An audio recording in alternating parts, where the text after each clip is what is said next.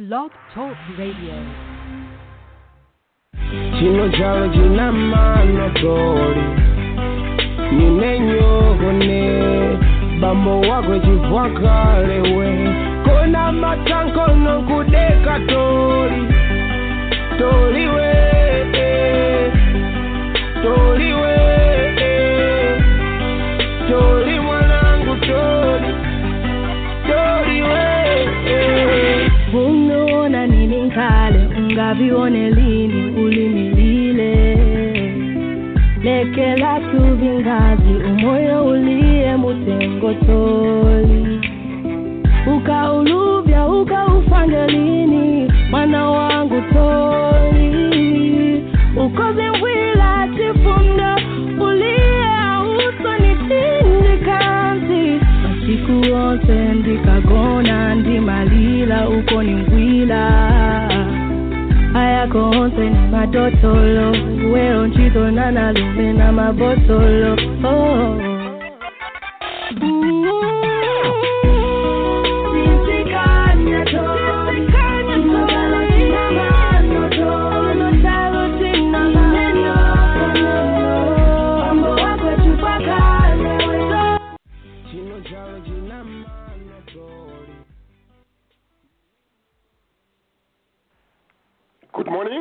And welcome to Zambia Blog Talk Radio. My name is Roger here in Canada. Uh, it is uh, 9:03 Mountain Time. It should be 11 something like that, 11 a.m. Uh, in New York.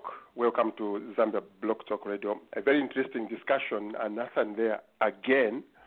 Um, I really want to have uh, uh, Pastor Brian c- come back because the poor, the, the poor shall always be with you. That is not um, when you read scripture.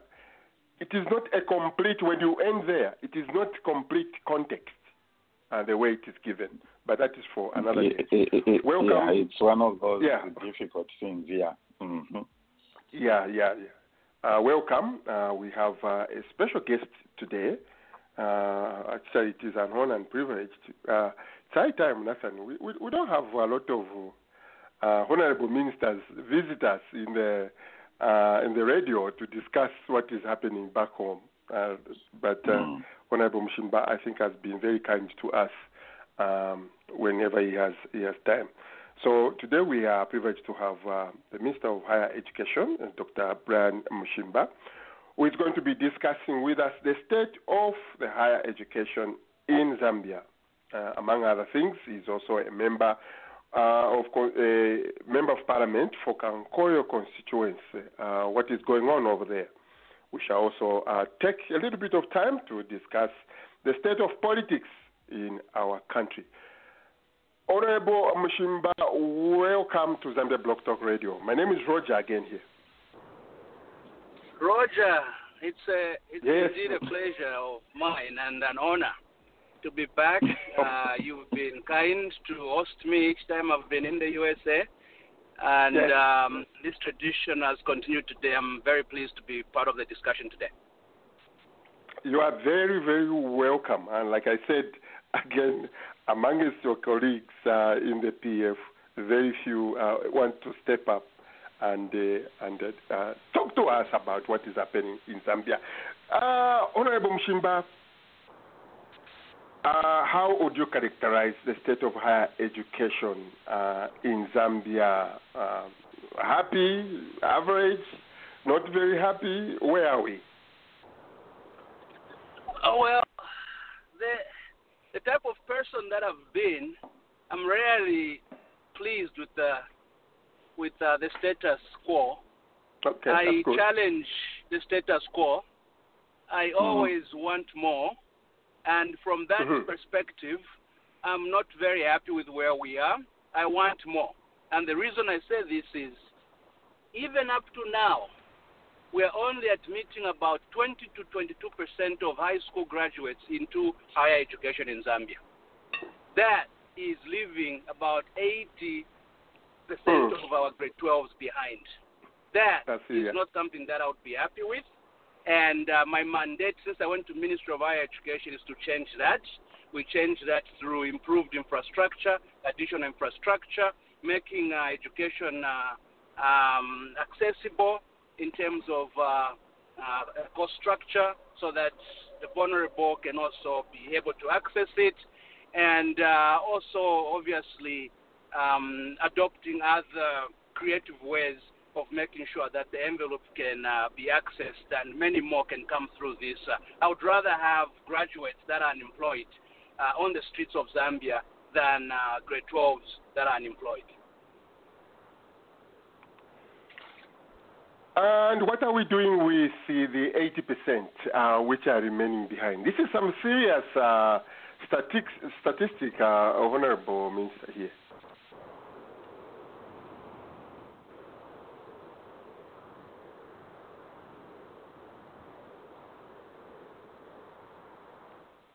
Okay, did we lose our. Roger, our are you guest? there? Yes, yes, I'm here. I was. Uh, my question was, um, what are we doing with the 80% who are remaining uh, remaining behind? Uh, what Roger, are is you the 10-year project? Okay. We Oh, have. Uh, I thought I, I thought I lost you, but uh, but I'm back, and I'm sorry to say this. I'm actually driving. I'm driving from St. Louis to Chicago, so I think I drove through a bad area. I'm so sorry. Oh, okay. Are you able to hear me now? Yes, yes, I'm able to hear you. Oh, wonderful. Well, yeah, I was saying uh, you've given us uh, a very serious uh, statistic here, uh, where only you are admitting only 22 percent. Uh, what what are we doing therefore, Honourable Minister, with the 80 percent uh, who remain, who can't go to, uh, who don't have access to higher education? Yeah, that, that that's been uh, now the the big discussion in the ministry um, by government that uh, what do we do? And um, like I said, the issues for us to increase the envelope have to be around infrastructure. And uh, I, I'm glad to report that um, as PF government, there's been a robust infrastructure plan around higher education. We have a plan to have a university in each province. We are on our way doing that. We are about to, we are breaking ground on FTJ University in Luapula, uh, Northern University in um, Northern Province, um, Lewanika University in Western Province. All those are at the cusp of us starting to construct. We've expanded UNZA, we've expanded CBU. You should, you should see the infrastructure expansion there. We, um, we have upgraded Kwame Nkrumah. We have upgraded Chalimbana, Mukuba, Kapasa Makasa is a new university in Northern Circuit. We now have seven public universities uh, versus the two that we used to have back in the days. Um, I'm happy about that. Uh, very soon we have many more uh, which we are supporting. Government also is supporting uh, the private sector by having many more of them come on board because government can't do this alone. There are very good uh, private universities now that have come on board. You know, there's UNILUS, University of Lusaka, there's Apex Medical University. There are many others that have come on board, and they are helping uh, government uh, uh, with that desire to educate all the citizens. Then um, we have this two-tier system that the PF government put in our education system, where there's a recognition early on that not everyone can go to university. There'll be others that Mm. uh, who who go to you know artisanal skills like bricklaying, electrician, and they are, they don't need all these other things that uh, we we ordinarily used to teach. So there are two-tier systems now that we have. There are those going to university, and there are those that we are we are moving to more hands-on skills, you know, and those we are creating colleges for them. Uh, not long ago, we commissioned Mwense Trades. Not long ago, we commissioned the soccer trades. I was privileged to be there to soccer trades with the president commissioning that. Next, we commissioned the Kalabo trades. I was there with the president commissioning that. Next, we are commissioning Mongu.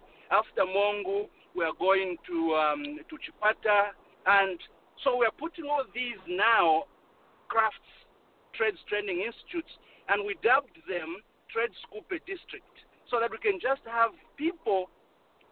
You know, we, we have these institutions right there where people are, and we can find a way to incentivize, a way to encourage, so that many of our grade 12s, regardless of who their circumstances, they can go through these institutions and acquire a skill or become, you know, whatever they, they, they, they, they can be and they live the full potential as citizens.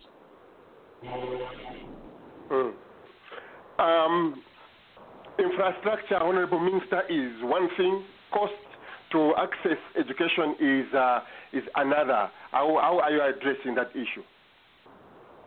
Very good question. Uh, in fact, on the cost aspect, um, I'm about to take a document to cabinet, and the document Mhm. is speaking to the cost of educating. The cost of educating, um, if there was a study done, it was a very long time ago study done, and we've gone Hmm. back to the table to redo it.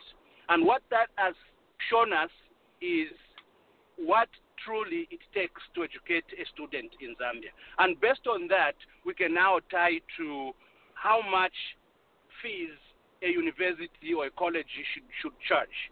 And by doing that, what we are trying to do is to remove the, the, the burden that usually is put on the student because of the inefficiencies in the system.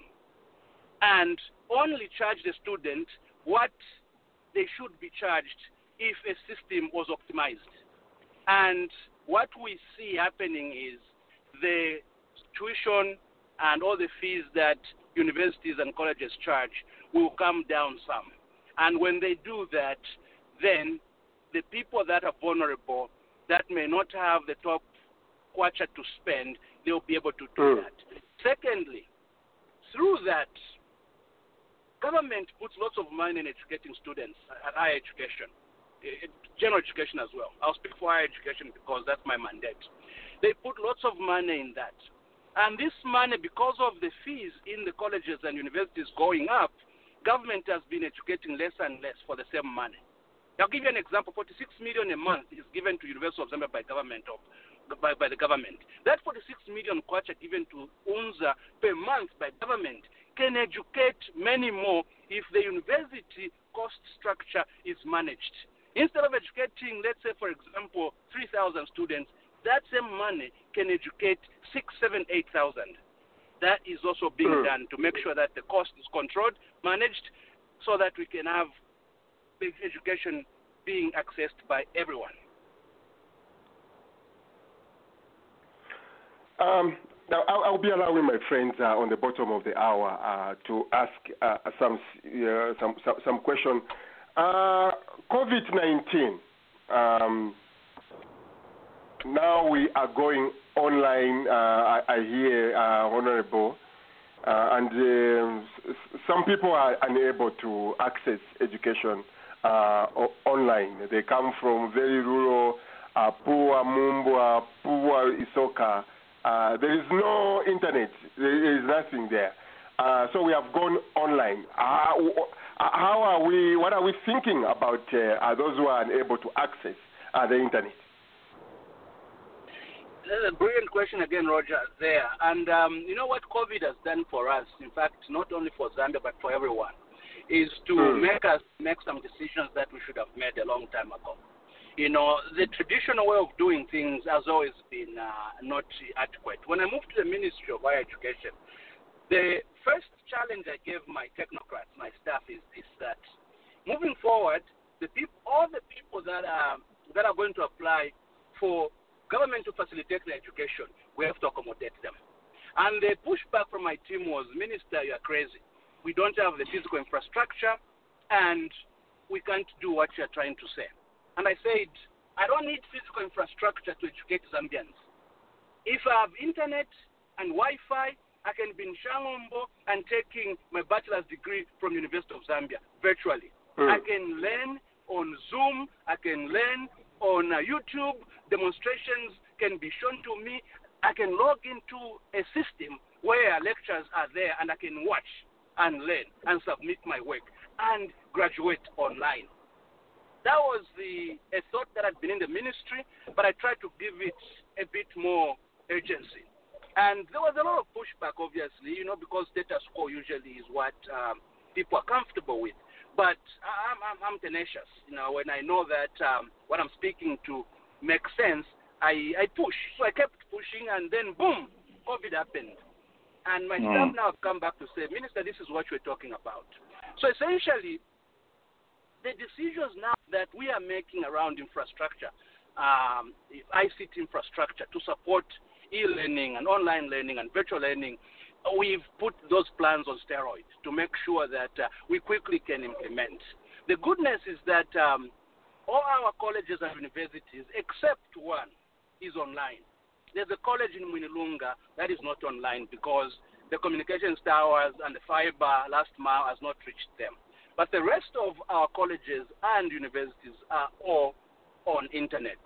The question then is, how do we make this accessible to everyone, you know, who may not have the gadgets, who may be in an area where there's a dead spot of internet and they can't access internet. And these are the conversations that we're having actually in the ministry to improve that. The reports I've received from the colleges and universities, believe it or not, is that the large number of their students are accessing this. That is a report, official report from the colleges. But I, I come from the streets. I come from the, the, the, the, the ground. And sometimes some of these reports they give us, when you compare with the ground, they don't And I'm seeing a disconnect a little bit in there because I'm from Kankoyo. And if you know Kankoyo, a very vulnerable constituency. And I know there are kids there that are struggling to access uh, internet and online learning because of some of the things that I've spoken to. But the comfort I want to give the Zambians and uh, the colleagues that are on this call is that uh, this is receiving the highest priority in the ministry, and we're moving uh, monies and budgets to support the infrastructure around ICT so that tomorrow, everyone who may today is being left behind will not be left behind. And, and Honorable Minister, what would you say would be the participation of the uh, private sector, participation of the members of the diaspora uh, in, uh, uh, in, in this project uh, to, to take uh, either internet or education in some areas where it is very difficult? Are there any spaces the private sector or the members of the diaspora could, could fill? Yes, yes, yes. Uh, uh, the, Roger, the, the, the, the space is, there. And um, um, as a diaspora, I don't think we've done enough, uh, you guys. Uh, you know, when I was appointed minister by the president back in 2016 after I won as MP, you know, the first conversation I had with the president was centered around my background. And the background, having lived in the diaspora for a long time. And that background lending, lending itself to you know, an extended uh, uh, network that can help with some of the thought process in some of the government positions and policies that we needed to move forward. Mm-hmm. Unfortunately, we have not exploited this to the fullest. You know, I have a network of people in the diaspora that I speak to regularly, and we've tried to do certain things, but you can see that uh, we have not been as successful as we anticipated. Speaking directly to the diaspora, the opportunities are there in Zambia uh, in the higher education sector.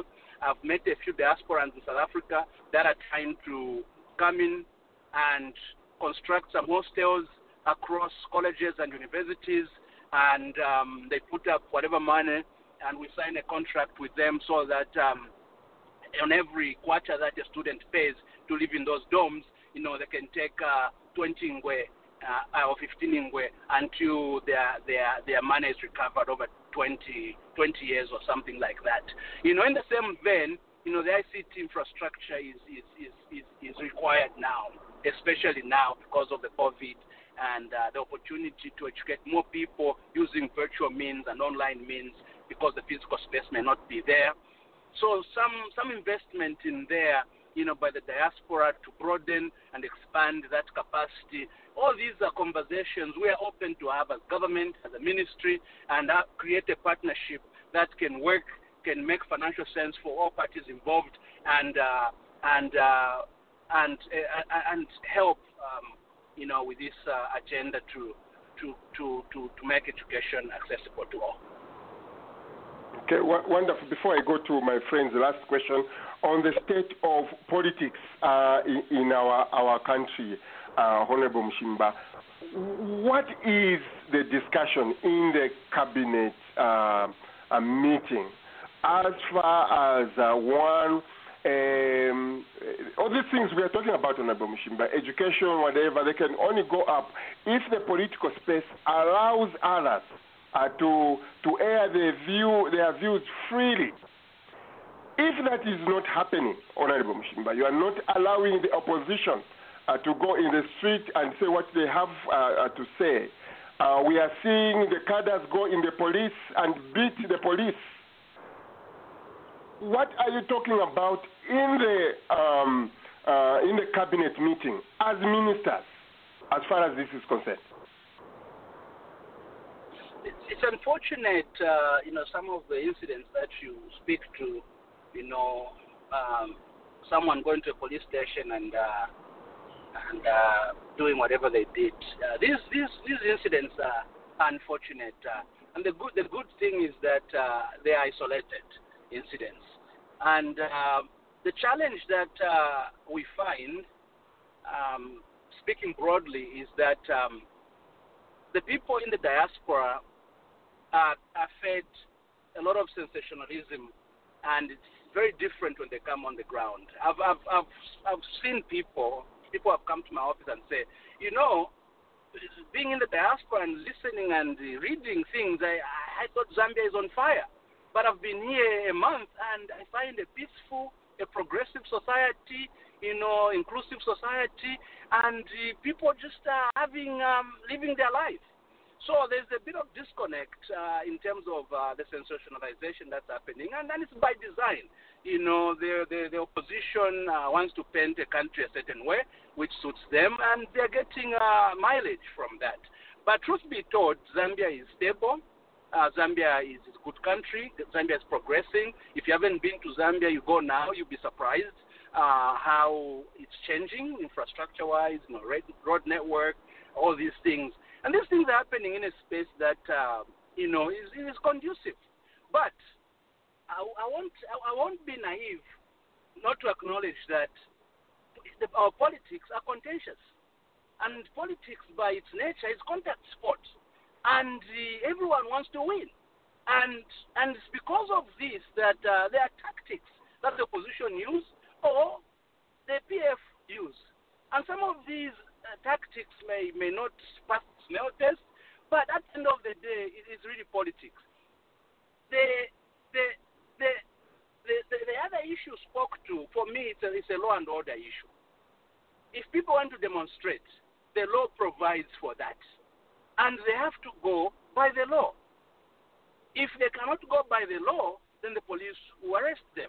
And I'm a firm believer of that. That let's exist within the law.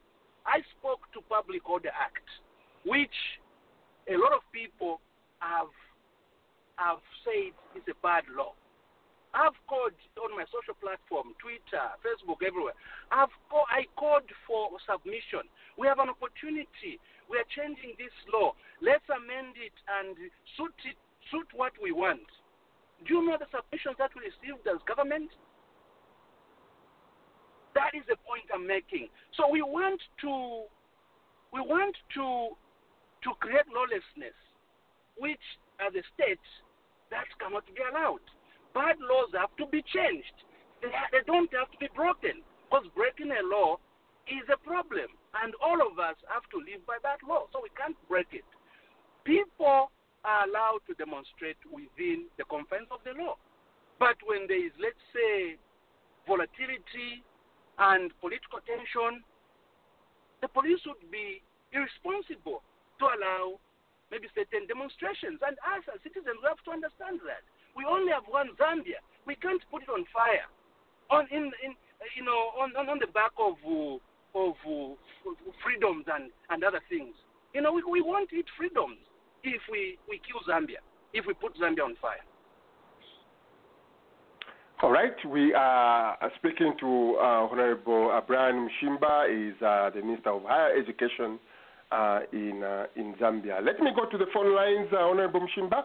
Uh, Nathan uh, is uh, on top there. Nathan, um, a comment or a question to Honorable Mushimba. Thank you, Roger. Uh, Dr. Mushimba, it's good to have you back on the show. I just want you to know that we don't take it for granted that you always make yourself available uh, whenever you are in the U.S. Welcome again. Thank you, sir. How are you? I'm doing good. I'm doing good. Uh, first, uh, can I do two questions, Roger? Am I allowed? Yes, yes, yes. Okay.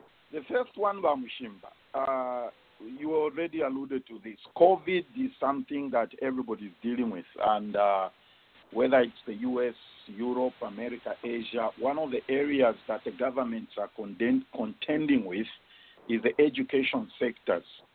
Uh, education sector. Are the colleges and universities uh, back home open? And if so, uh, what COVID protocols did you put in place to ensure the safety of the students? Okay, I'll answer that before we go to the second one. Um, uh, what we we opened uh, colleges and universities across the country to final year students, so they can Okay. come and finish their year, while the rest of the grades have continued accessing online education at varying degrees. As I spoke to, that uh, there are certain people that are struggling to access. But uh, the reports from the from uh, that are, that have come into my office is that uh, uh, the bulk of our students are learning online and uh, all the protocols, COVID protocols that the Ministry of Health gave us, we adhere to. You know, face mask wearing, social distancing, and uh, and uh, you know just necessary movements. You know, even those final year students that came back, they were they were they were rotating. If a class had let's say 50 students, and we can't put all of them and meet social distancing guidelines, you know, the lecturer the lecturers split that up so that 25 are in the dorm and learning uh, online, and then the other 25 uh, physical in the classroom, and then they rotate the next week. So we've we've done well so far. The reports that I've received uh, have been uh, encouraging. We are now speaking with the Ministry of Health for the second phase of reopening, where we are considering. Uh, those students that are learning online now, but their their, their subjects are practical oriented, they're hands-on uh, oriented, such as medicine, such as engineering. Uh, so those uh, very soon here will be making that decision, probably to to see how we can allow them back. Okay, excellent. It's also it's good to know that there's online learning going on. Uh, my question to that effect is, uh, Wi-Fi or internet costs money. So, however this is happening, who is paying for it, and uh, how are the are the are the students or families expected to provide their own tools or gadgets, laptops, computers? How is that working? The government providing? Is there some something in the what do you call it? In the what's that sponsorship program called in Zambia? What's the word? What's the word? Mm, Nazari? Bursaries. Is the bursaries incorporate the laptop, the computer, or whatever? So basically, what I want to, what I want to learn from you is how is this working? The tools for online learning, who's paying for Wi-Fi and internet? Yeah, thank, thank you um, for that question. Um, and um, who is paying for the internet access? It's a, it's a student. The students are having to buy bundles and then uh, log in. Uh, what government has done, my minister has done, is to speak to the internet service providers to zero rate their internet uh, charges. So they've they've created bundles for students that are that are Okay. that are extremely extremely cheap to help uh, with the, with that access. Um, if the student is close to a university or college, you know we have Wi-Fi that is free. You know that is provided by the by government, so they can also access uh, access that. Um, long term, and I spoke to this that uh, we are moving budgets to ICT and ICT infrastructure. What we're thinking is to give more support in terms of gadgetry, you know, some tablets to students and uh, and uh, you know MiFi's or those pocket uh, internet uh, devices. We we're trying to move as fast as we can because COVID is here with us, but also take advantage of the fact that the opportunities that COVID is providing to make sure that we increase access to education through virtual and online. Mm. Thank you. All right. Uh, we go for 404. I don't know, this is Bella. I, I confused me. Yeah, Bella. Bella, please go ahead. Hi, Mr. Roger. Thank you very much for the chance to speak with the Honorable. Uh, Dr. Mushimba, how are you, sir? This is Bella Sangonia from Atlanta, Georgia. Uh, I had a quick hey, question about my, the quality my, of. my, my home, Atlanta. How are you? Yes, your home, sir, your, your stomping grounds. I'm doing well. Thank you very much for giving us the opportunity to discuss with you. Uh, so, my question is uh, for the last 10 years, I've been fortunate that I work in Zambia, even though I'm based in Atlanta. And uh, I manage like uh, projects in Zambia, whether health or education. And so that requires me to to do a lot of recruitment of the of the staff in country. But the biggest challenge that I've seen over the last 10 years, year in, year out, is the issue of talent and skills.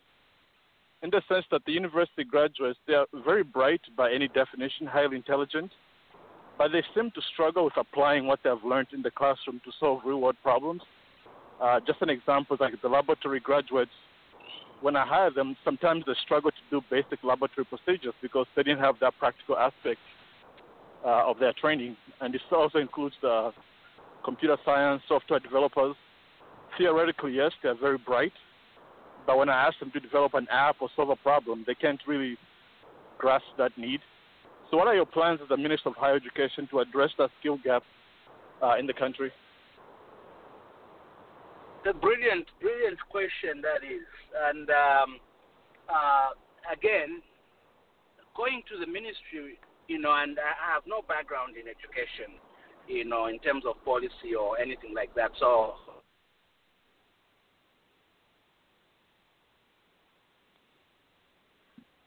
Blind spot. Yeah. Oh, did the honorable Uh, drop? okay. Sorry.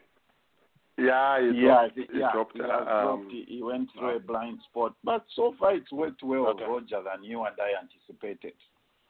Yeah, yeah, yeah. I mean, even uh, his uh, sound does not sound like uh, he's even driving. Mm.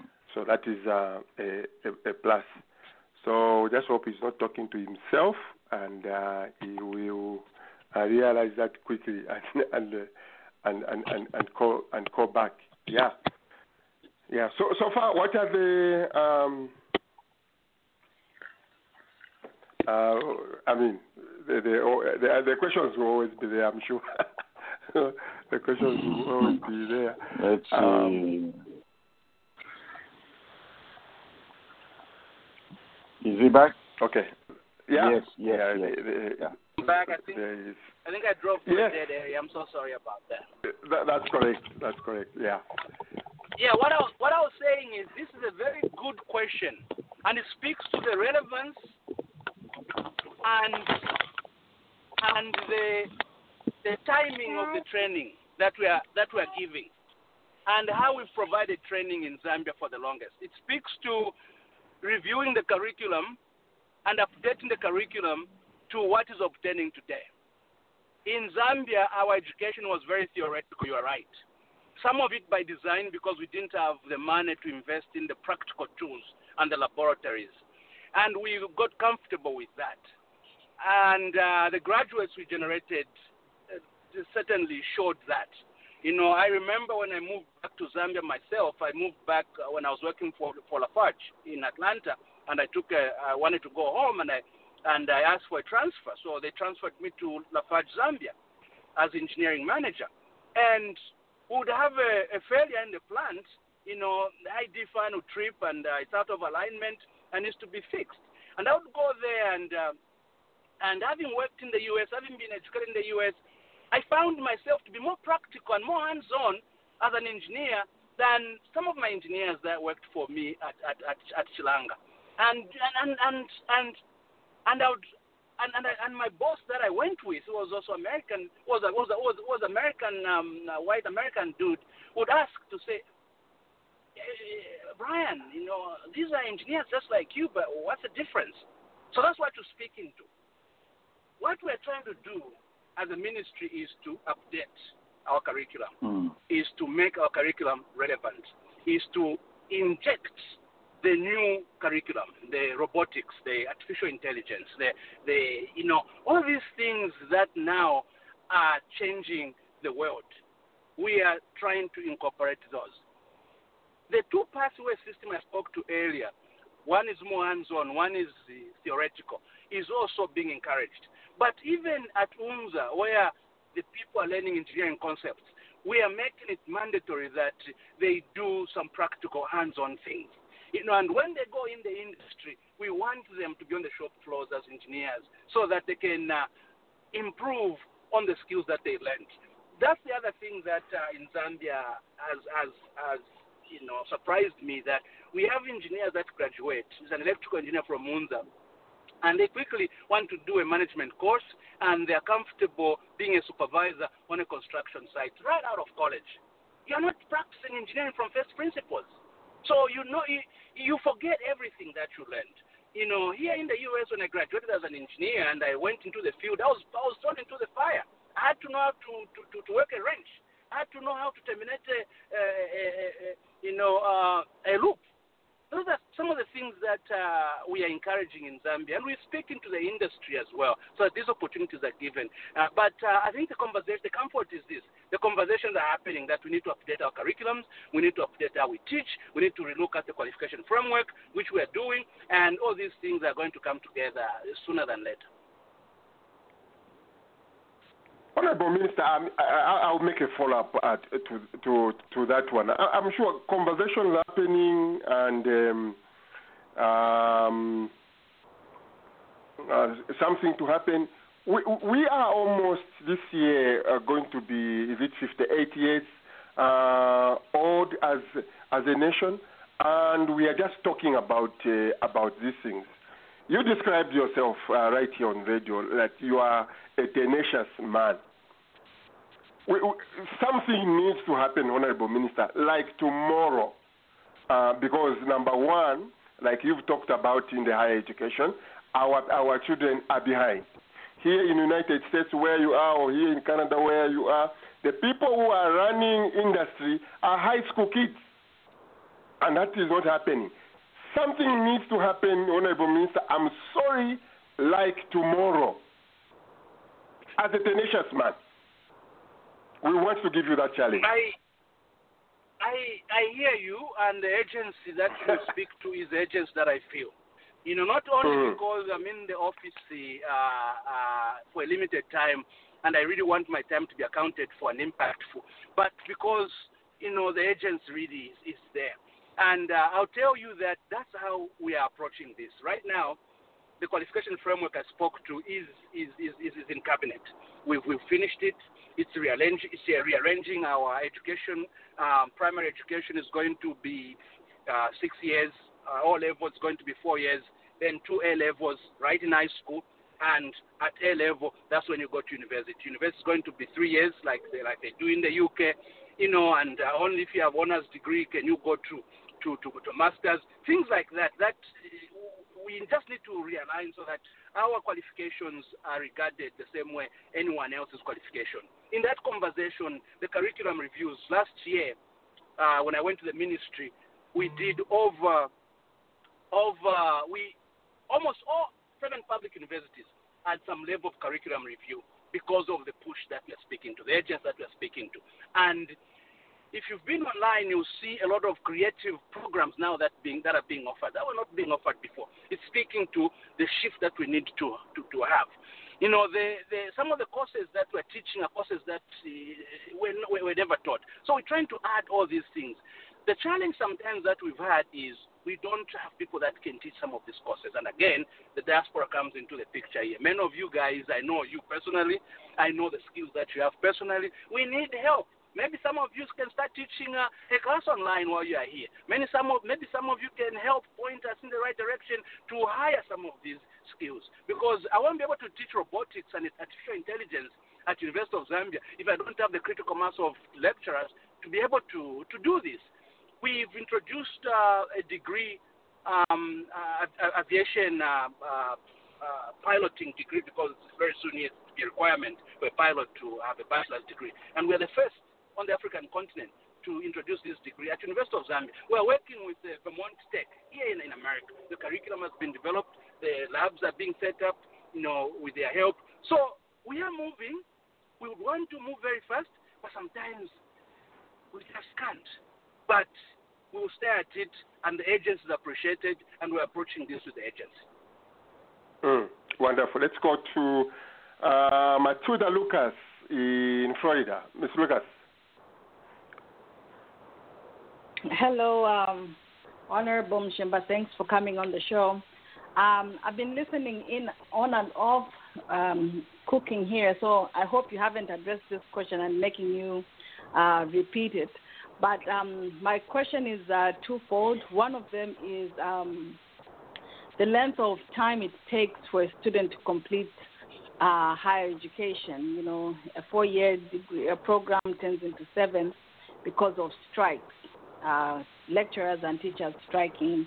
Uh, what are you doing about that to make sure that students are graduating or finishing school at at um, at the scheduled time? And um, the other question was uh, affordability of uh, computers. And um, no, no, no, not even that. No, the the other thing was interruption by um, power loss. You know, you are in the middle, you want to study, you're, you're studying, you're working on an essay, then there's power interruption. What is your ministry doing to work with other ministries or other ministers concerning power outage? Hi, Matilda. Thank you for, for the questions, and uh, both good questions. The first one on what we are doing to make sure that students graduate on time. It's a very important question. I think I spoke to the education framework that uh, we are getting approved now. Primary education will be six years to align to SADC and to, to align to many other jurisdictions. All levels before be years, again, to align to other jurisdictions and uh, the Africa, uh, Africa Union Charter. Then A, A levels will be done in high school. So we remove A levels from being done in college. That will reduce the cost of uh, university education, college education, and many other things. So, so we are we are excited at this uh, uh, qualification framework. But to make sure that a four-year degree takes four years, our universities are are being called on to work with government on this. I spoke to a culture that I, I have found, and it's been this culture for a while, in our universities. It's a militant, political, grandstanding culture that takes very little to ignite. You know, you mm. see lecturers issuing threats, you know, to government. Uh, I would not dare issue a threat to my employer, you know, but they do that. And when I went to the ministry, I found this to be very odd, and uh, and uh, and I was, I was I was pleased that one of the chancellors came and spoke to me, who's been around uh, academics for a while, Professor Myunda Mwanalushi, who's our chancellor at CBU. He's written a book, and he, and, and he shared what he wrote about wh- how Zambia moved away from the universities in Zambia, moved away from academic excellency culture on campuses to this militant you know, anti-government posture that has been there for, for, for, for forever. And we need to move back to that.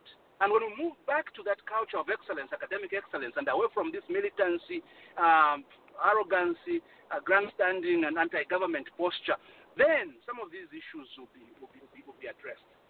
The, some part of the reason, among many reasons why the university's culture changed, they feel that government does not support them enough. But we've challenged this, and we're speaking to this to say, looking at University of Zambia or CBU and the revenue streams that they have that have been made possible by government, they should be able to be self-sustaining. Whatever government gives them should barely be a top-up.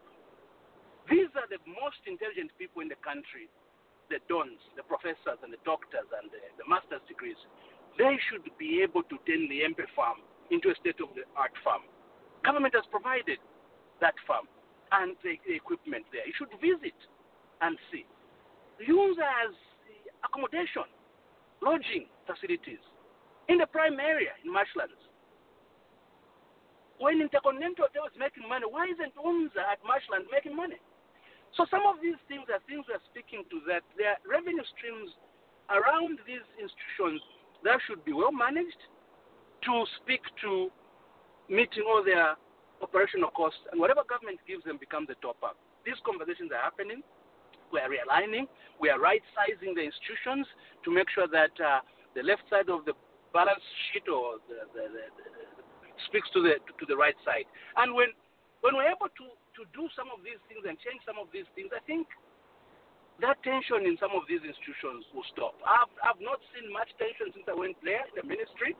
I've been meeting uh, the unions, I've been um, lecturers union, management, and have been very accessible and open to these conversations. You know, support from government has continued going, and the mindset that I'm speaking to, I've also been speaking to, so that we can see how we change and change the culture to guarantee that four years. And the program that should take four years takes four years. I've also spoken to the politics around universities. You know, if we can remove the politics around universities and us selfish politicians going to use the vulnerabilities of the lecturers and the students for our selfish political gains, that also has to stop. If we can address these things, and we're trying, either through a policy or through some act, you know, or through just uh, um, uh, the discussions, uh, we'll, we'll get there. You know, the load shedding that you spoke to, this is something that we're experiencing as a country. And I think, uh, not to sound like a politician, but you know that uh, there was no investment, or very minimal investment in uh, power infrastructure, uh, especially around the MMD government, yes. The MMD government really, they spent a lot of time making sure that the numbers looked right. You know, the GDP growth looked right. The reserves to to, to have the right import cover was right. You know, the the kwacha against the dollar, you know, stayed a certain way. So so they, they were very strict with the the instruments, and didn't do some of the things that they should have done. You know, PF has been accused of, of borrowing because we found a situation that required agency. Zambia was in ICU in terms of infrastructure. We didn't have power generation assets or infrastructure. We didn't have enough roads. We didn't have enough hospitals. We didn't have enough of anything. So we've gone to speak to these things, and uh, hopefully the future looks better because we invested billions of dollars in uh, generation capacity. We have new power plants coming on. We have new transmission lines coming on. We have new generation distribution things coming online.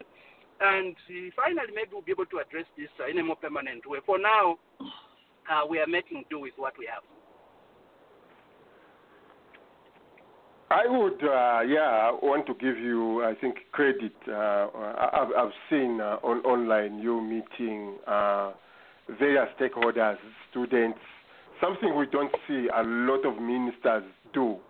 Uh, I think that has been uh, a very good positive on on your part. Um, just very briefly, would you share what has been the, the response of these?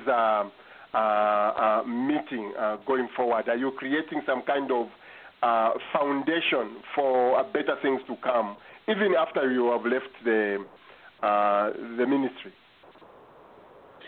yes, yes, we are we are trying to create a system that you know can can be duplicated even after I'm gone. The, the relationships that we are we, we have with uh, key stakeholders uh, with the minister's office, uh, we're trying to, to put them, you know, to put guidelines around that so that uh, the expectations on the minister's office on uh, engagement. Uh, you know, one, many things that, that what, what I've found many times is that uh, when people want to speak and they are not given a platform to speak, you know, then that that cooks up and the pressure just continues uh, uh, going up. You know, so I, have tried um, in my public life since I, I became an MP and became a minister to create opportunities to, to, to meet and to learn, to, to listen, you know, to share ideas. And many people have given me the same feedback you're giving me that uh, I'm open, I'm accessible, and uh, I, I, I, listen. I'll, I'll, I'll, pledge to continue doing that so that uh, at the end of the day, you know, our time is well spent and uh, we, we can move the agenda in a way that um, carries everyone along. Mm-hmm. Let me go to Pennsylvania. Go ahead. Thank you, Roger. Thank you for the opportunity. Uh, uh, Dr. Mushimba, thank you for joining us. Uh, before I go to my question, I would just like to, to disagree with you about the infrastructure. And uh, sometimes that's what uh, we love you as a diaspora, but sometimes uh, we get disappointed for you to give us information like about infrastructure. You're telling us that PF when they came in, there, there was no infrastructure, and you're not giving credit to the previous government who have put these, these things in place for you to come and uh, uh, uh, work on them. And you you almost uh, making us feel like you're the one who started this all this uh, project. And if you're the one who started this project within five years, that's very dangerous. That means you haven't done all the studies for you to implement all this in five years, and you you you you you you uh, building dams and this without uh, going through the study. But what I wanted to comment on is uh, uh, when you started with uh, when you were you welcome when I started listening to you, you were very uh, uh, uh, praising the PF uh, uh, uh, uh, government and uh, being for you being a diaspora. But I came here as a Zambian without education, and I, I, I didn't even graduate from the high school in Zambia. I didn't even graduate graduate from the uh, grade school. You know, I'm very very very fortunate. Maybe I'm the only Zambian in the United States who haven't graduated from even uh, uh, primary school. But when I got here, uh, uh, Dr. Mushimba, it's the last year, uh, until like maybe late 2000s, uh, that's when I started getting involved in politics. That's when politics starts making. I, I mean, I get involved in politics. Uh, it's the last in, in 2000 since I've been here.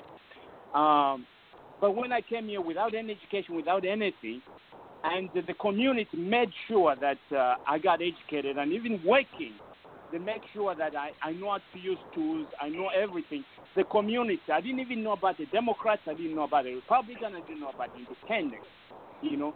So as a PF, and who has lived in the diaspora, what are you doing or anything in pipeline that you are make sure that no matter who comes in, if it's HH or I mean um, not HH, but they are part UPND or PF, and uh, the community that empowered, you know, to make sure that the the the, the, the their people, the locals are, are uh, are educated, despite if it's uh, PF or uh, UPND or NDC, what, which, which, are you?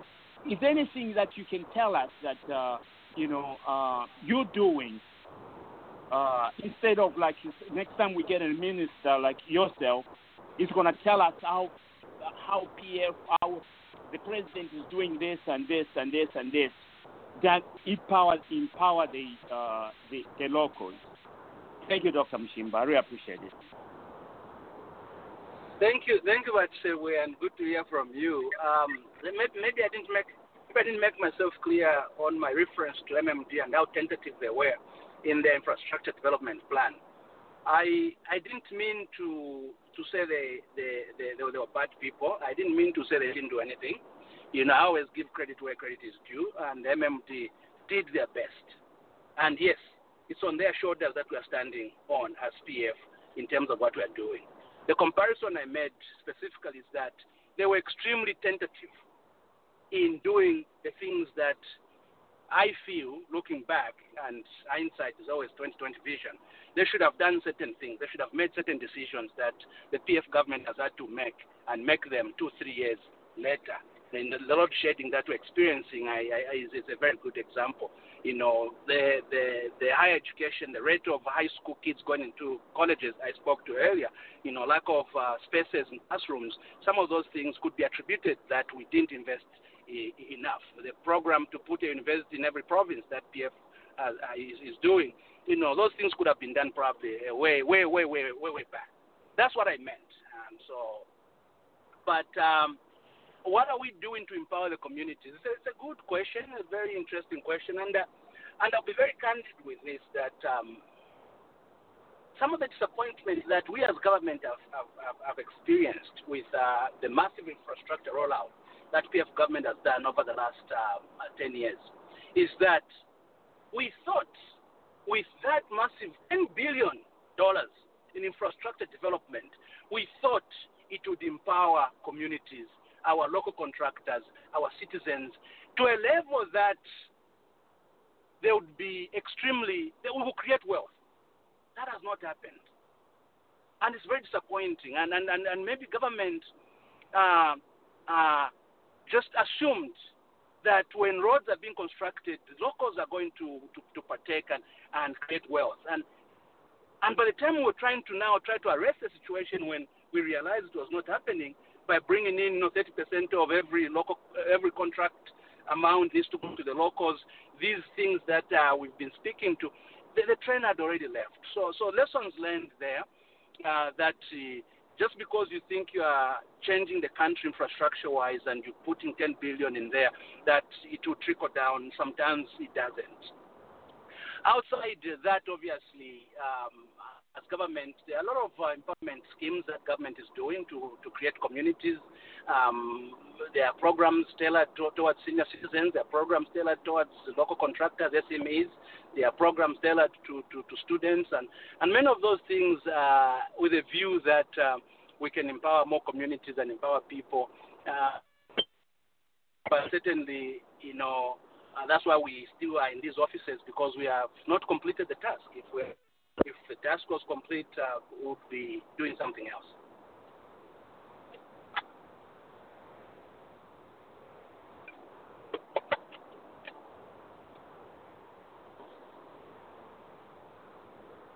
Are we there? Hello? We can hear you, Brian. Can you hear me? Okay. Yes, I can hear you. I finished the, the, the, the I think I answered. I completed the answer, so it was quiet, Yes, and I did. thought I, I was disconnected. No, you answered. You you completed your your response, but I'm not sure where Roger and Nathan are. So just I was just giving you a um, sound back sound back that you Oh, are. sorry. can Yeah, yeah. So, so yeah, I, I don't know what happened as well. Uh, I, I couldn't. uh, let, let, let me very quickly, uh, Honorable, take you to Kankoyo, our constituency, uh, where you uh, come from. Um, you are one of the few, and I count. I don't know how many members of parliament we have. Uh, your constituency has received a lot of development. In one hand, it is good. On the other hand, it is bad. It is good that uh, they've got a caring member of parliament. But how, we, how is it that uh, one constituency uh, seem to be having all the resources and uh, others are lagging behind? Uh, what, what are we missing out there, Honorable it's a I know. it's an interesting question, Roger.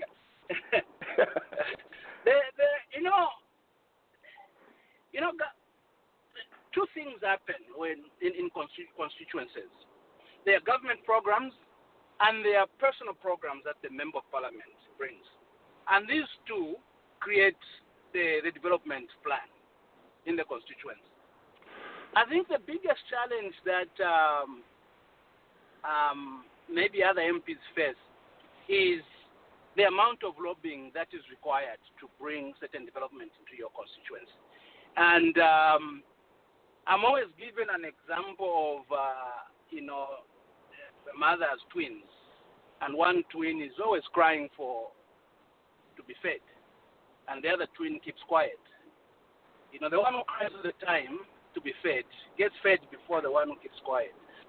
Even with the, with government programs, they're very similar to that. Government allocates resources, but I, I'll tell you, the the, peop, the, the, the the communities that lobby the most probably get their share ahead of those that don't lobby as much. You know, we've seen development in many other constituencies because the MPs are very aggressive. You know, they they, they lobby. I'm a, I'm, a, I'm, a, I'm a minister in government. I know the MPs that come to lobby me for, let's say, a new school, a new college in their in their constituencies, or a new scholarship program for their community. And you obviously, if, if, if let's say there's discretion in that spending, you remember that one who's lobbying you and channel it there than someone who keeps quiet. So, so I think that's a phenomenon that many people don't understand the dynamic of it. And I've been, I've been, I'm, I'm happy that uh, I came in as an MP for my constituents when I came in because part of the reason I ran, I'm, I'm not a politician. Many of you guys know that. I'm, I'm more of a technocrat than a politician. But I'm from Kankoyo. I grew up in Kankoyo, and I saw the the dilapidation and uh, the just a community left behind. And uh, my parents live there, my sisters live there, everyone lives there. So I thought I felt duty bound to to stand up and and and do this. So I became an MP, and uh, under my watch, we've lobbied government. You know, we have new roads, you know, everywhere, even compounds where there were no roads. We have clinics upgraded to hospitals. We have new schools constructed. Um, we've empowered communities in farming. We've, we're educating children. So, so many of these things that are happening under my watch. I'm, I'm extremely happy that uh, I had this opportunity to, to, to at least influence. Um, some of the government decision on on the constituency and this positive impact that uh, the constituency has gone through uh, while I've, I've had the privilege to serve as the MP. Yeah, you, you, talk about interesting. You talk about uh, lobbying here. Maybe let me use this opportunity to have you. Maybe I can lobby for my region uh, in in northwestern province. As you know, that is the area which pro- producing a lot of uh, the, the, the bigger portion of Zambia money. And yet, most of the schools you were mentioning here are northern based or eastern. Um, again, what is the what is the problem there? Can you and I work on uh, start uh, a community network school to cover the entire region so we see where our minerals, our, our money is going? Yeah, no, uh, we, we have uh, the ministry, we actually have a very good plan for every province. Northwestern province, we're constructing a science uh, and math uh, center, technology center. Um, you know, I've been working with Honorable Brenda Tambatamba. You know, it's going to be in, in our constituency, Honorable Lufuma. Um, we have programs, uh, infrastructure development going on uh, in there.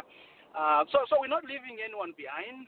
But again, uh, you're right that sometimes if uh, the lobbying is not effective, you know, you may realize that, uh, you know, the dollars uh, get delayed to get there.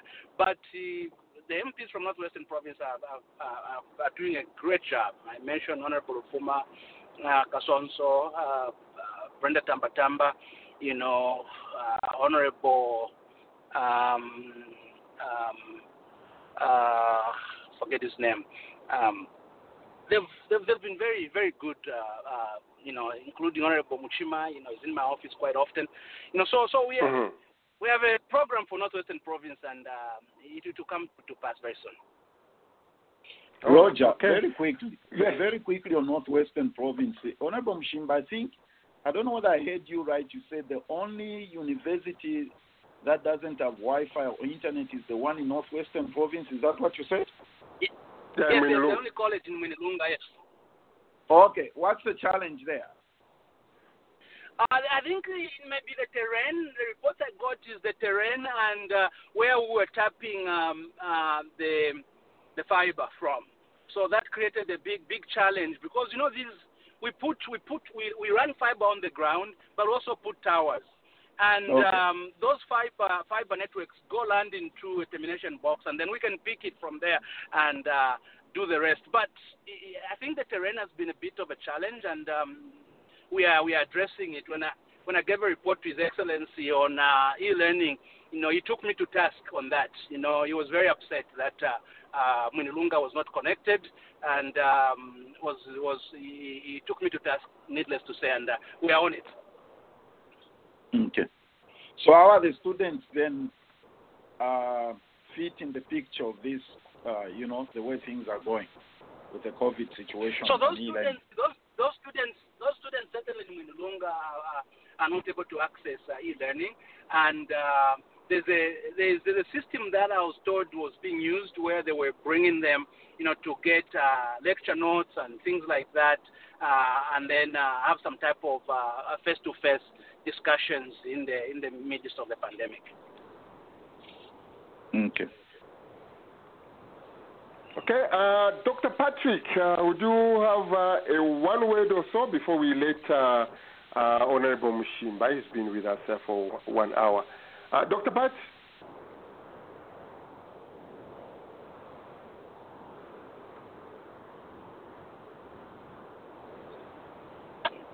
All right, Dr. Patrick, we can't hear you if, you if you are there. Okay, Uh, uh, you have answered, uh, Honorable Mushimba, a lot of uh, our questions and our concerns. I agree with you. Uh, when I come to Zambia every year, uh, Facebook sometimes can tell us that uh, things are hot, but at the same time, there, there are real challenges, um, uh, the, the political uh, space, and uh, when we see at a dollar, that is real, whether it is on Facebook or on the ground. Um, the requests, Honorable Mushimba, we are receiving here uh, for people on the ground for help, it is, it is heartbreaking. Um, I can tell you my paycheck, half of my paycheck has to go to Zambia uh, just for people to afford a, a meal meal. So these stories are real. Um, uh, it, it may not be like physical fire burning uh, thing, but the, the, the problem is, uh, is, is really real uh, on, the, on the ground. I'm sure you agree with that. I, I do agree that uh, uh, the economy is in uh, in uh, distress. Uh, I Mhm. do agree that um, um, we we we are spending uh, uh, a, lo- a lot more money in servicing our our, our, our debt. I do agree that um, uh, some of uh, the borrowing we've done and um, and um, uh, by extension, obviously, the burden that it has put on us, we, some of those are being felt. Um, we thought that uh, the infrastructure development will, put uh, lots of uh, jobs in the country, uh, will create wealth. It hasn't done at the rate that we expected. So, so we are we are mindful of that as government. Mm. Uh, there are programs that uh, you know we're trying to, to cushion that impact. Um, I also know that this infrastructure has a delayed payback. You know, uh, I'll give an example of my village. My village, for the first time, has a road network going there. There's that area. By by opening that line in the next five years, might be exploited. And what what will that? But without that road and the hospital and the clinic that has been constructed, these things would not, would not have been possible. So there's a delayed uh, uh, return on investment, uh, and uh, but we have to get through this delay. You know, and government has a responsibility to cushion, and uh, we are we are working on uh, we're working on that in a very difficult uh, environment. But I'm very thankful for the opportunity to speak to you guys. I consider myself Yes. as part of you. I lived in the diaspora for a long time. And uh, when I start my campaigns next year, I expect a lot of you guys to come on board and fund my campaign because you're my brothers and friends and we and colleagues, you know. Uh, and uh, I don't take this relationship and friendship for granted. Uh, I'm very thankful that you afford me this chance to speak and uh, and uh, level with you and also catch up with many of you. I'm so so thankful. Thank you so much. Drive safely, Honorable Mushimba. Yeah, thank you for, for the opportunity. Thank you, sir. Okay, welcome. That was uh, Honorable uh, Brian Mushimba, um, uh, Honorable Minister of Higher Education in uh, in, in Zambia. Uh, we'll, do, we'll try and do a small analysis. Uh, how happy are we, uh, Nathan, with the, the, the, dis- the discussion? I'm sure we didn't go full throat to, to hit him or to kill him. We- no, I'm glad. Uh, you see, Yeah. I'm glad we we did. Obviously, I'll tell you this. Uh, obviously, everybody out there was expecting us to do that. Okay, since Yeah. we've been given this this tab or label, Nabatufika UPND Lagaria. Okay, so. And I know some people are even shocked that we are having a, a PF minister or government official on the show. All right? And it wasn't, people need to know that this wasn't something that wasn't planned or scheduled for weeks or months or whatever. We just got a call that Brian Mushimba is in town and he's available. And we said, yeah, he's one of us. We always talk to him. So, uh, those of you want some UPND Lagari, I've got extra ones. I can send them to you. And uh, that's, uh, okay, that's a joke. That's meant to be a joke. Um, first of all, you know, I'm going to speak from the education point of view. That that's my passion. Uh, you know that. Um, I'm glad to know that Wi-Fi is available or internet, whichever one is uh, filling the blanks here to the students, and the way he has explained that things are going. I don't know what the issue is, Kumi Nilunga. I wanted to joke with him and say, "Oh no, that will cost you votes right there." But I left that alone. um, yeah.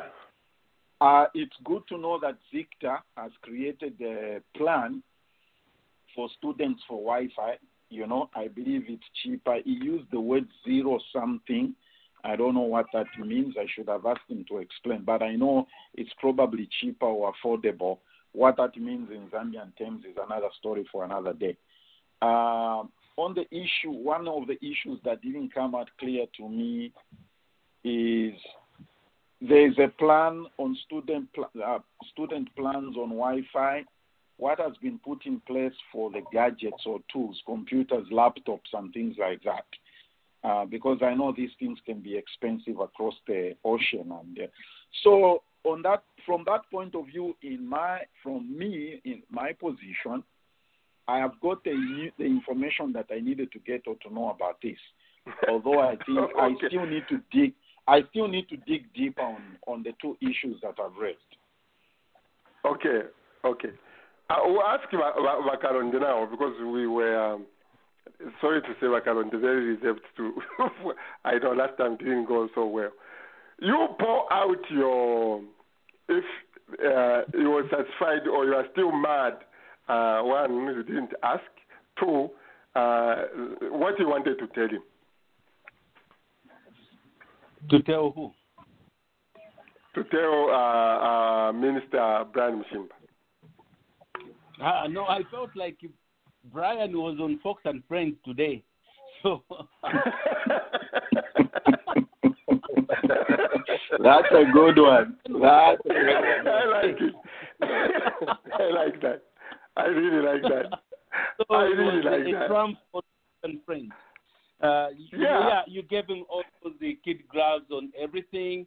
Uh, he, you know, he controlled the show. He really uh, lied a lot, and he, yeah, I'm telling you, lied a lot. I have a lot of friends of mine who are university professors in Zambia. A lot of Hmm. them who are university professors, and what he's saying is not true. Literally not true. That I can tell you. And I also hated what he said at one point when he said that politics is a contact sport. That is Mm. Yeah, that one didn't make sense. a contact sport. You see? Mm. That is staggering. You don't touch anybody in politics. That is dangerous. Mm. I hate that and I hated it. That is promoting thuggery in the country by saying politics is a contact sport. Who contacts each other in politics? You don't. I like that. All those things, you did not catch him on that. Then he talked about Mm. infrastructure. Infrastructure is talking about is costing Zambians a, a leg and arm. There is no money for them to even think of Yeah. building anything right now. There is no money for them to even think about. He's talking about internet. Professors in Zambia, they are refusing to teach most of these online courses because they have to buy bundles for themselves from the little oh. money that they are paid after a month. What is it telling us? You guys must be able to think on your toes when you're discussing with these guys who said they are, who say they are not politicians when he's in politics. then he mentioned something to say. Um, I wanted to find out if the government itself, he is in government, he sits in, in, in cabinet, are they comfortable with the unemployment numbers? Why is he churning out kids from the university after paying thousands and thousands of kwacha to go to school and they can't find a job for five years? What is he talking about? You cannot run a country like that. No. You cannot be turning out people without employment. They go back to either to the streets or to their parents' homes without any vision of what is going to happen to them in the future because the government is so bent in being in office, they don't even know can bring employment to the people in Zambia. The, the, he's talking about building schools, building universities. What about building industry? where people can work after graduating. Mm. Those are things that he, that guy was supposed to explain, rather than you guys giving him all these kid gloves like he's the you are shadow boxing. No, don't shadow box. If you're in a ring, hit. Oh, oh, uh, a, a problem sometimes when you when you uh, yeah we, yeah someone wants to say something. Go ahead. I know. I just want to ride on what our colleague just mentioned about uh, graduating graduates uh, who are not able to find jobs. I mean, that's that's the Hmm. reality on the ground. I know the honorable minister said what we read on Facebook is not always accurate, but when it comes to youth unemployment, it's something that I've seen firsthand. You know, I put out a job ad, I'll get easily 500 applicants, and these are fresh graduates. You know, they Hmm. they're essentially begging just for a chance to interview. But as again, it goes to what I was asking about the skill gap that we have. I don't think the Mm. government for the last 10 years since they've been in power have really done anything to, to prepare our graduates for the reality of what's happening uh, on the ground. You know, they graduate, yes, they're smart, they do well academically, but they can't solve the problems even for the opportunities that are being given to them. And the fact remains that you know there's just too many graduates graduating without opportunities for them. It's a ticking time bomb that we have in our country. Yeah. You know? It Yeah. seriously needs to be addressed. We can't have too many young Yeah. people graduating and they're just sitting. I feel sorry for whoever's going to be around when that bomb goes off because it's a serious problem that needs to be addressed. Yeah. You know, uh, talking about the ticking time bomb, uh, Bella, and what Wakaronde is saying, uh, the, the people in Zambia sometimes, uh, Nathan and everyone else, they mislead the Zambian mood. Uh, because people are not rioting, because people are not doing ABCD, uh, therefore there is no commotion in the in, in the country. Uh, this is how we hit uh, KK in the face. He was very very surprised to see uh, how we how we uh, reacted in 1991. Yes, we had some uh, uh, disturbance in the copper belt here, here and there, but they took us for granted. That's the same way I think Honorable Minister is saying here. Oh, when you people talk on Facebook, what you are saying, the desperation in Zambia is real. And I think Wakaronde can give us a, like a small plus there. We told him that. You know, the desperation is real. We are living that desperation, most of us, every every single day. When you look into my inbox, you cry. You cry. Some people, all they're asking for is 200 to buy mealie meal. 200 so they can go and buy mealie meal. You know? And these are working people, huh? Yeah, nurses. You know? These are working people. Some of these are our relatives and, and our, even our friends. Uh, to me, again, I support. Uh, I'm supporting change in Zambia for for real. Uh, the, this problem only ends when Mr. Lungu and his uh, his friends uh, go. I think we can have a fresh start we had with uh, Frederick Ch- Chiluba. That is uh, no sort of secret in my view. Yeah. The- Any other comments? the- the- Yeah, the, the, Yeah. the component of I. Oh, Doc, Doc is here. Yeah, okay. Uh, so, so, Oh. Sorry. Dr. Kajia, yeah, even inbox me. If you, if you just come in, Doc. Ah, I came. Um, hi, everyone. First, I don't want to complain, but I came in tried to have a chance to ask uh, Brian some questions, but you were not paying Did attention you, did to you us. press, so did you know. press one? In, Did you try to press one, Doc? Roger, Roger, people pressed one, I pressed one. What are you talking about? yeah, you were not What seeing us, Roger. Roger? You Please. should- we were No, trending. Wakaronde's here. case is different. It's different. You you let the man No, go scot the fact free is- there. We, Eh, Sorry, Doc. Dr. Kajia. Sorry. Dr. Kajira, it was Fox and Friends. It was Fox and Friends. I think so. That, that's why some of us were ignored completely. No, no, no, no. But anyway, you know that. Yeah. Uh, okay. The, the, the, the, it was an interesting discussion, and uh, what I've noticed about politicians is they they are very clever in how they consume time. Yes. Yeah, if you Yes. give him a chance to say something and he's thriving, you talk for five minutes. So it's up to the interviewer to cut short and then allow someone else because uh, we he needs to hear what we are thinking or what we. But anyway, the point. Uh, I had a number of questions. I hope uh, he's, he's still listening in, as most people do when when they've left. They want to hear what people are saying. Um, I feel, uh, first of all, he admitted uh, that the uh, overambitious, uh, de- uh, you know, infrastructure development uh, has not gone the way they, they had hoped it had. He says we thought that if we build roads and everything, then Zambians will just suddenly start producing. I mean that speaks to lack of proper foresight and planning in terms of uh, ensuring that the others, um, that, first of all, the infrastructure is, is uh, targeted at specific uh, uh, productive areas, number one, so that Mm. they can be priority and can start producing. And not only just the road, but also put industry there.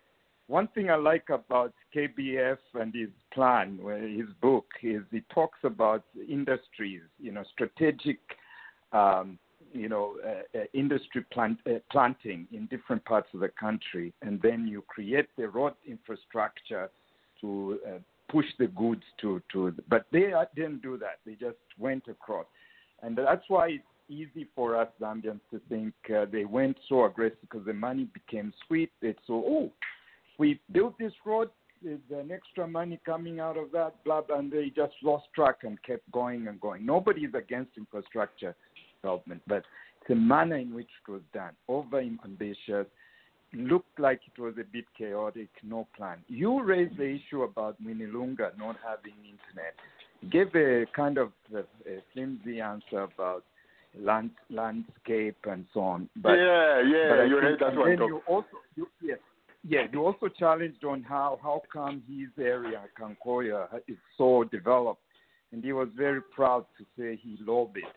Now the question is, there's a difference between lobbying with his private industry because you have connections and you're attracting a private uh, industry into your area because the Mm. MP is just that good, and and uh, government because you are a minister, you have an ear to the ground and you have access to the president, you can get your area more developed than, say, Mwinilunga.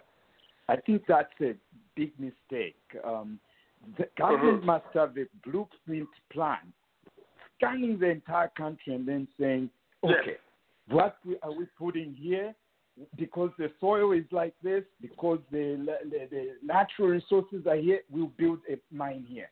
We'll build agriculture there because they should not be looking at oh because the MP talks a lot, so we'll give him that. I think that's old old uh, fashioned uh, politics. I think we should move away from that. Um, the, the, MPs Mm. can do other ways to impress their people to know that they're working for them. But when it comes to development, it should not be based on an MP. Um, yeah, so I, I think I'll pause there. I wanted to also talk him talk to him about something dear to my me, which is telehealth. Bella asked a very good question there. There's a disconnect uh, between uh, the, the, the the PF plan of building schools and and actually uh, restructuring the, the, the, the curriculum to make those schools more effective.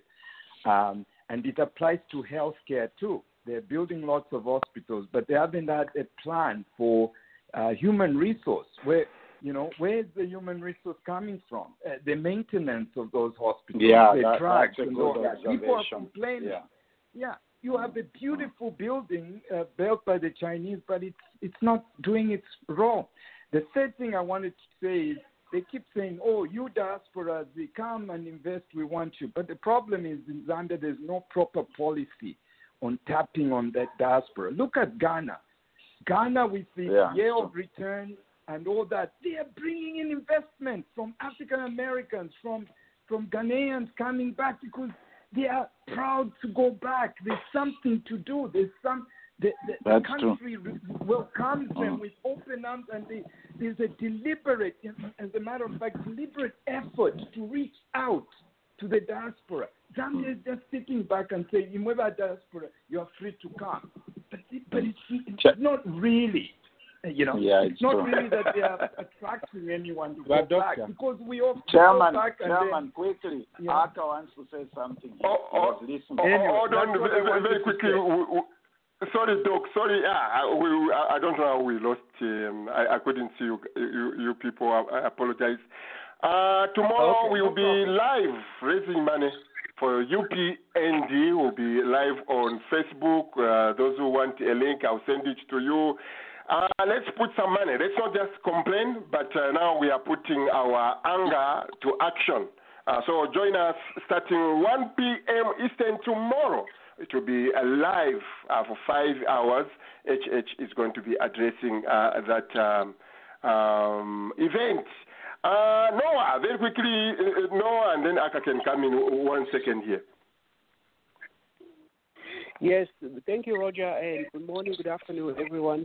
Yeah, so for tomorrow on Zanus Radio Show, it comes every Sunday at 2 p.m. Eastern Time. We'll be discussing a very fundamental, important topic, and that is life insurance. We've seen a number of our people uh, needing a lot of pushing, or I don't know what word to use. We've been talking about life insurance for some time, but Mm. people don't seem to get it. So again, tune in tomorrow, Sunday at e- 2 p.m. Eastern Time for more information about the importance of life insurance because we envision a, a Zambian American world where we don't have GoFundMe accounts. So that is our push from the leadership. We want to ensure that at least our people are informed and educated on why they should have life insurance. So tune in tomorrow at 2 p.m. Eastern Time. Thank you. Thank you. Uh, Mr. Aka, the man who can speak Ilozi. Uh, please um, come in. You have one and uh, 1.5 minutes. I apologize. I don't know if you came in earlier. Uh, I, I didn't see you there. Uh, go ahead,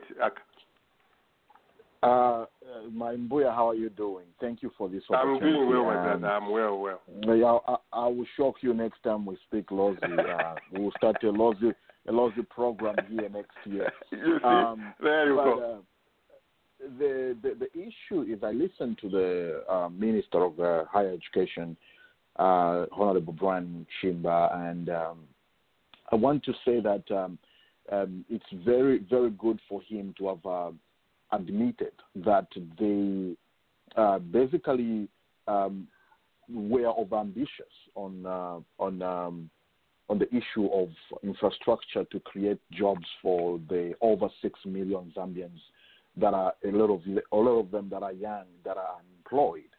But I think, like other uh, other people here have rightly observed, um, he was definitely on uh, quote unquote, uh, you know, um, Fox and Friends.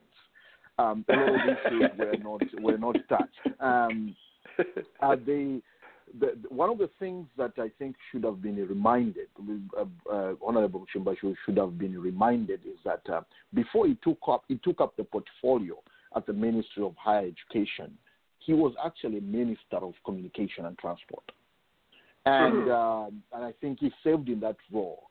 And one of the things, uh, if he's listening, you remember one of the things that I said to him three years ago was that uh, Brian, can you pursue the issue of optic fiber project?